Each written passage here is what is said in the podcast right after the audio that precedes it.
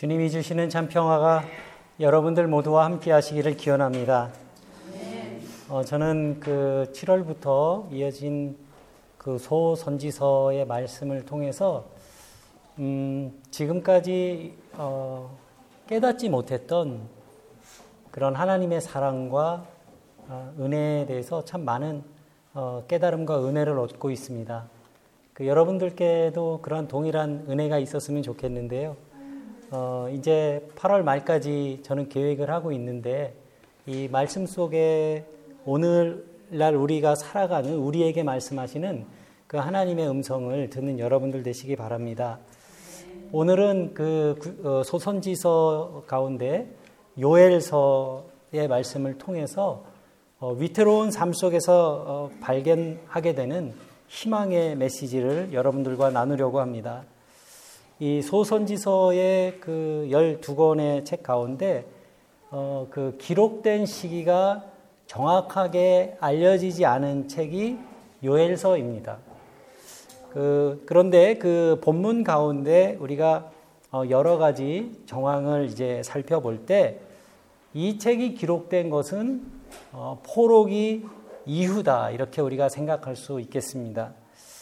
이렇게 그 기록된 시기를 그 중요하게 구분하는 이유는 어, 이 말씀을 이해하는데 굉장히 중요한 전제가 되기 때문입니다. 그 포로기 이전에 이제 포로로 나라가 망하고 포로로 잡혀가기 전에는 주로 이제 임박한 그런 위기에 대한 뭐 경고의 말씀이 그런 메시지가 주를 이루고 있다면 포로기 이후에는 이제 어 다시 고향으로 돌아온 백성들의 회복과 재건 이것이 메시지에 초점을 맞추고 있기 때문입니다. 포로에서 돌아온 이 이스라엘 귀한 공동체는 어, 모든 것을 처음부터 다시 시작해야 됐습니다. 돌아와서 보니까 예전에 살던 도시는 아주 폐허가 되어 있고 또 일구어 먹던 그 전답은 어, 그동안 돌보지 않았기 때문에 아주 황폐해져 있었습니다. 거기에 덧붙여서 그 땅에 머물면서 살고 있던 사람들은 오랜만에 그렇게 고향으로 돌아온 사람들을 따뜻하게 대하지 않았습니다. 이러한 그 상황에서 어, 이 돌아온 귀한 공동체는 한 손에는 무기를 들고 또 다른 한 손에는 또 삶의 토대를 복구해야 하는 그런 고단한 나날을 살아갈 수밖에 없었던 것입니다. 우리가 어, 언뜻 짐작을 해도 얼마나 그 삶이 힘들었을까 우리가 생각해 볼 수 있을 겁니다. 그런데 이러한 안팎의 상황만 해도 어, 이 고향으로 돌아온 백성들에게는 충분히 어려운데 그들의 고달픈 삶에 더 큰 타격을 입힌 일이 있었습니다. 우리가 이 요엘서를 읽을 때는 한 가지 염두에 두어야 할 것이 있는데 이 요엘서를 그냥 그 사전 지식 없이 읽으면 이게 무슨 말씀인지 무슨 요한계시록에 나오는 말씀 같기도 하고 어, 묵시록 같은 그런 어, 구절들이 예, 많습니다. 그게 왜 그러냐 하면 이 요엘의 메시지는 메뚜기 재앙에 대해서 말하고 있는 어, 사실을 우리 알고 읽어야 이해가 훨씬 쉽습니다. 그러니까 요엘은 메뚜기 떼가 덮쳐온 그 모습을 아주 생생하게 기록하고 있는 겁니다. 우리 같이 한 군데 말씀 좀 찾아볼까요? 요엘서 2장 2절. 여러분들 성경 갖고 계신 분들 어, 요엘서 2장 2절 말씀을 어, 한번 같이 읽어보겠습니다. 자, 앞부분 어, 읽어볼게요. 자, 시작. 곧 어둡고 캄캄한 날이요 짙은 구름이 덮인 날이라 새벽빛이 산 꼭대기에 덮인 것과 같으니 이는 많고 강한 백성이 이르렀음이라 이와 같은 것이 옛날에도 없었고 이후에도 대대에 없으리로다. 그냥 우리가 그냥 이 구절만 보면 어, 이게 무슨 말인가 이런 생각이 들지만 이게 지금 메뚜기 떼가 몰려온 거를 지금 묘사한 겁니다. 또 1장 7절 말씀을 보면 이렇게 기록되어 있습니다. 그들이 내 포도나무를 멸하며 내 무화과 나무를 긁어 말갛게 벗겨서 버리니 그 모든 가지가 하얗게 되었도다. 지금 메뚜기 떼가 몰려와서 포도나무를 다 망쳐놓고 또 무화과 나무도 구루터기만 남겨놓고 다 갉아먹은 겁니다. 그리고 나무 껍질까지 다 벗겨서 그 줄기가 하얗게 말라버렸다. 그 말씀입니다. 요엘은 이러한 상황에서 어, 사람들을 향해서 이스라엘 백성들을 향해서 이렇게 외칩니다. 우리가 함께 목놓아 울자 이렇게 어, 호소합니다. 지금 이스라엘 백성들이 직면한 이 시련이 혹시라도 신실하지 못한 백성들에 대한 하나님의 진노가 아닌지 돌아봐야 한다는 것입니다. 자고로 예언자는 어려운 시절에 하나님의 눈으로 세상을 바라볼 수 있는 그러한 눈을 가진 사람입니다. 선지자 요엘은 이스라엘 땅에 찾아온 이 자연재해가 그저 우연히 닥쳐온 불행이 아니라 하나님의 세계 심판의 징조로 보았던 것입니다. 요엘은 지금 주님의 날이 다가오고 있다는 것을 느끼고 있는 겁니다. 그날은 곧 심판의 날이기도 합니다. 그동안의 잘못된 삶의 방식에 대한 하나님의 엄정한 심판이 이루어질 것이다. 하지만 선지자가 선포하는 그 심판의 날은 동시에 구원의 날일 수도 있다는 것입니다. 그리고 심판의 날을 구원의 날로 바꿔주는 것, 그것이 바로 회개라는 것입니다. 그렇기 때문에 선지자는 백성들을 향해서 이제는 진심으로 회개하자 이렇게 외치는 겁니다. 하나님의 마음에 사로잡힌 선지자 요엘이 외칩니다. 2장 12절부터 14절의 말씀입니다. 우리 함께 좀 읽어볼까요? 2장 12절부터 14절의 말씀. 자, 함께 읽어보겠습니다. 시작. 여호와의 말씀에 너희는 이제라도 금식하고 울며 애통하고 마음을 다하여 내게로 돌아오라 하셨나니 너희는 옷을 찢지 말고 마음을 찢고 너희 하나님 여호와께로 돌아올지어다. 그는 은혜로우시며 자비로우시며 노하기를 더디하시며 인애가 크시사 뜻을 돌이켜 재앙을 내리지 아니하시나니 주께서 혹시 마음과 뜻을 돌이키시고 그 뒤에 복을 내리사 너희 하나님 여호와께 소재와 전제를 드리게 하지 아니하실는지 누가 알겠느냐 우리가 너무나 잘 알고 있는 아주 은혜로운 말씀입니다. 여기서 돌아오라는 말은 무슨 뜻이겠습니까? 돌아온다고 하는 것은 본래 있어야 하는 자리를 떠났을 때 하는 말입니다. 원래 있던 자리로 돌아오라는 뜻입니다. 물론 여기서 말하는 이 떠남은 단순히 공간의 이동을 말하는 것이 아니라 마음의 멀어짐, 또 그 멀어진 마음에서 빚어지는 사람들의 삶의 방식의 변화가 여기서 말하는 떠남의 진정한 의미입니다. 우리가 몇 주째 소선지서를 통해서 공부하고 있지만 이 예언자들의 메시지는 음악으로 말하면 하나님께로 돌아오라고 하는 그 하나의 음성을 다양하게 연주하는 변주곡과 같습니다. 그렇다면 하나님께로 돌아간다. 이 말이 무슨 뜻일까요? 그리고 우리는 어떻게 하면 다시 하나님께로 돌아갈 수 있는 것일까? 그것은 다른 것이 아닙니다. 우리의 삶의 한계를 겸허하게 인정하고 하나님을 우리의 삶의 중심으로 모시는 것. 그것이야말로 진정한 돌이킴이다. 그것입니다. 그리고 더불어 살아가는 이웃들을 하나님이 보내신 선물이다. 이렇게 인식하면서 살아가는 것이 바로 돌이킴의 내용입니다.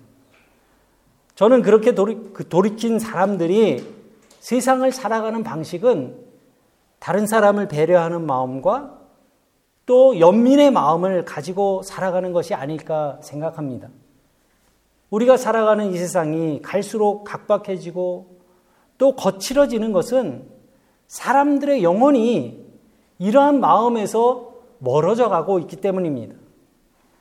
만약 우리가 우리의 이웃을 하나님의 형상대로 지으심을 받은 존재로 바라볼 수 있고 또 이 세상을 하나님이 보시기에 좋았던 그 창조의 피조물로 대하는 마음이 우리에게 있다면 우리의 삶의 현실은 많이 달라질 수밖에 없을 겁니다. 과연 우리들이 살아가는 이 시대의 진정한 문제가 무엇일까요? 사람들의 심성이 점점 거칠어져 가는 것을 바라보며 우리가 절망을 느끼는 것입니다. 그곳에서 하나님의 마음을 바라보고 느낄 수가 없는 겁니다. 사람은 물론이고 생명이 있는 모든 것에 대한 연민의 마음을 회복하는 것이야말로 하나님이 진정 기뻐하시는 마음이 아닐까. 저는 그런 생각을 해보았습니다. 그래서 요엘서 2장 13절에서 요엘은 강력하게 말합니다. 옷을 찢지 말고 마음을 찢어라. 여러분 이 말씀을 한번 우리가 이미지로 생각하면 얼마나 강렬한 말씀입니까? 예언자는 지금 형식적인 회개가 아니라 진정한 회개를 촉구하고 있는 것입니다. 에스겔은 하나님께서 우상들을 섬긴 모든 더러움에서 그 백성을 깨끗하게 씻어주시고 그들 속에 새로운 영을 넣어주실 것이라고 말, 말씀했습니다. 에스겔의 메시지 가운데 가장 인상 깊게 다가오는 구절이 30, 에스겔서 36장 26절의 말씀입니다. 너희 몸에서 돌같이 굳은 마음을 없애고 살갗처럼 부드러운 마음들을 주실 것이라. 돌 같은 마음을 없애고 부드러운 마음을 주실 것이라.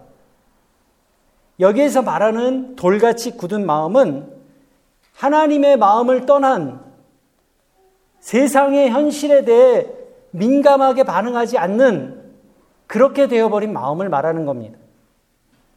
그 반면에 은총 안에서 회복된 사람은 세상의 아픔을 나의 아픔으로 인식하는 그러한 능력을 지니고 살아가게 됩니다. 성경은 더 이상 아파하지 않는 마음, 그래서 돌같이 굳어진 마음으로 세상을 바라보는 눈, 그것이 바로 타락한 영혼의 징표라고 말씀하고 있는 것입니다. 요엘은 지금 이스라엘 백성들이 겪고 있는 어려움을 하나님의 눈으로, 하나님의 눈으로 바라보았기 때문에 하나님이 바라보시는 이 땅을 하나님의 그 아픔을 너무나 잘 이해할 수 있었던 겁니다. 그래서 선지자는 백성들에게 철저한 회개를 요청하고 있는 것입니다. 하나님께서는 이 땅의 눈물을 마음 아파하시고 당신의 백성들이 겪는 고통 때문에 속을 끓이시는 분입니다. 그래서 예레미야 선지자는 하나님의 마음을 예레미야 31장 20절에서 이렇게 전합니다. 에브라임은 나의 사랑하는 아들, 기뻐하는 자식이 아니냐. 내가 그를 책망하여 말할 때마다 깊이 생각하노라. 그러므로 그를 위하여 내 창자가 들끓으니 내가 반드시 그를 불쌍히 여기리라 여호와의 말씀이라. 인간을 향한 사랑과 그들의 죄에 대한 분노 사이에 놓여 있는 하나님의 아픈 마음을 잘 표현하고 있는 구절입니다. 자기 자식을 차마 포기 못하는 부모의 마음처럼 지금 하나님의 마음은 갈갈이 찢겨져 있는 것입니다. 그리고 성서의 하나님은 뜻을 돌이키시는 분이라고 했습니다. 재앙을 예비했다가도 백성들이 진심으로 참회하고 돌아오면 그들에게 복을 내리시는 분이다. 성경은 그렇게 증언하고 있습니다. 우리는 말씀을 통해서 이러한 하나님을 알게 되는 것이고 그 하나님에 대한 그 하나님의 사랑에 대한 그 신뢰가 우리의 삶을 붙들어주는 든든한 토대가 되는 것입니다. 요엘은 메뚜기 군대를 보내신 것도 하나님이다. 이렇게 말하고 있습니다. 이 말은 삶에 찾아온 그 어떤 고난의 원인을 그냥 단순히 하나님께로 다 떠넘기는 그런 말이 아닙니다. 이 말 속에는 우리가 마주치는 삶의 아픔에 대한 깊은 성찰이 담겨 있습니다. 그래서 우리는 고통스러운 현실을 거울로 삼아 우리 자신 스스로를 돌아보자고 초대하고 있는 것입니다. 땅이 당한 일을 일로 마음 아파하시고 당신의 백성들을 불쌍히 여기시는 하나님은 동시에 그들의 회복도 약속하십니다. 곡식과 포도주와 올리브 기름을 주어서 아쉬움이 없도록 할 것입니다. 그러나 이 말씀은 우리에게 풍요로움이나 어떤 사치스러운 삶을 약속하는 그러한 말씀은 아닙니다. 이 말씀의 우리 의미는 우리가 인생을 살아나가는데 필요한 만큼 하나님께서 공급해 주시겠다는 그러한 약속인 겁니다. 그리고 이것은 이스라엘 백성들이 광야를 지날 때 날마다 경험했던 일이기도 합니다. 메마른 광야에서는 아침에 이른 아침에 내리는 이슬조차도 은총이었습니다. 가뭄과 목마름을 한 번에 해소시켜주는 그 큰 비 같이 그렇게 내리지는 않아도 우리의 일상 속에서 이슬처럼 조용히 주어지는 그 주님의 은총을 기억하라는 것입니다. 이러한 은혜에 눈을 뜬 사람들에게는 지금 말씀에 기록된 것처럼 아쉬움이 없도록 하시겠다. 이 말씀이 얼마나 큰 은혜와 은혜와 미로의 말씀인지를 우리가 깨닫게 되는 것입니다. 현실에서 마주친 고통과 수치와 시련의 시간은 곧 지나갈 것입니다. 그러나 그런 구원의 시간이 저절로 찾아오는 것은 아닙니다. 성경은 그 시간을 맞이하기 위해 먼저 옷이 아니라 너희의 마음을 찢고 하나님께 돌아와라. 이렇게 권면하고 있습니다. 그러면 하나님께서는 돌아온 탕자를 있는 모습 그대로 받아들였던 그 아버지처럼 너희들을 긍휼히 여기실 것이다. 본문 26절의 말씀입니다. 함께 우리 한번 읽어보겠습니다. 26절의 말씀 오늘 본문 시작 너희는 먹되 풍족히 먹고 너희에게 놀라운 일을 행하신 너희 하나님 여호와의 이름을 찬송할 것이라 내 백성이 영원히 수치를 당하지 아니하리로다.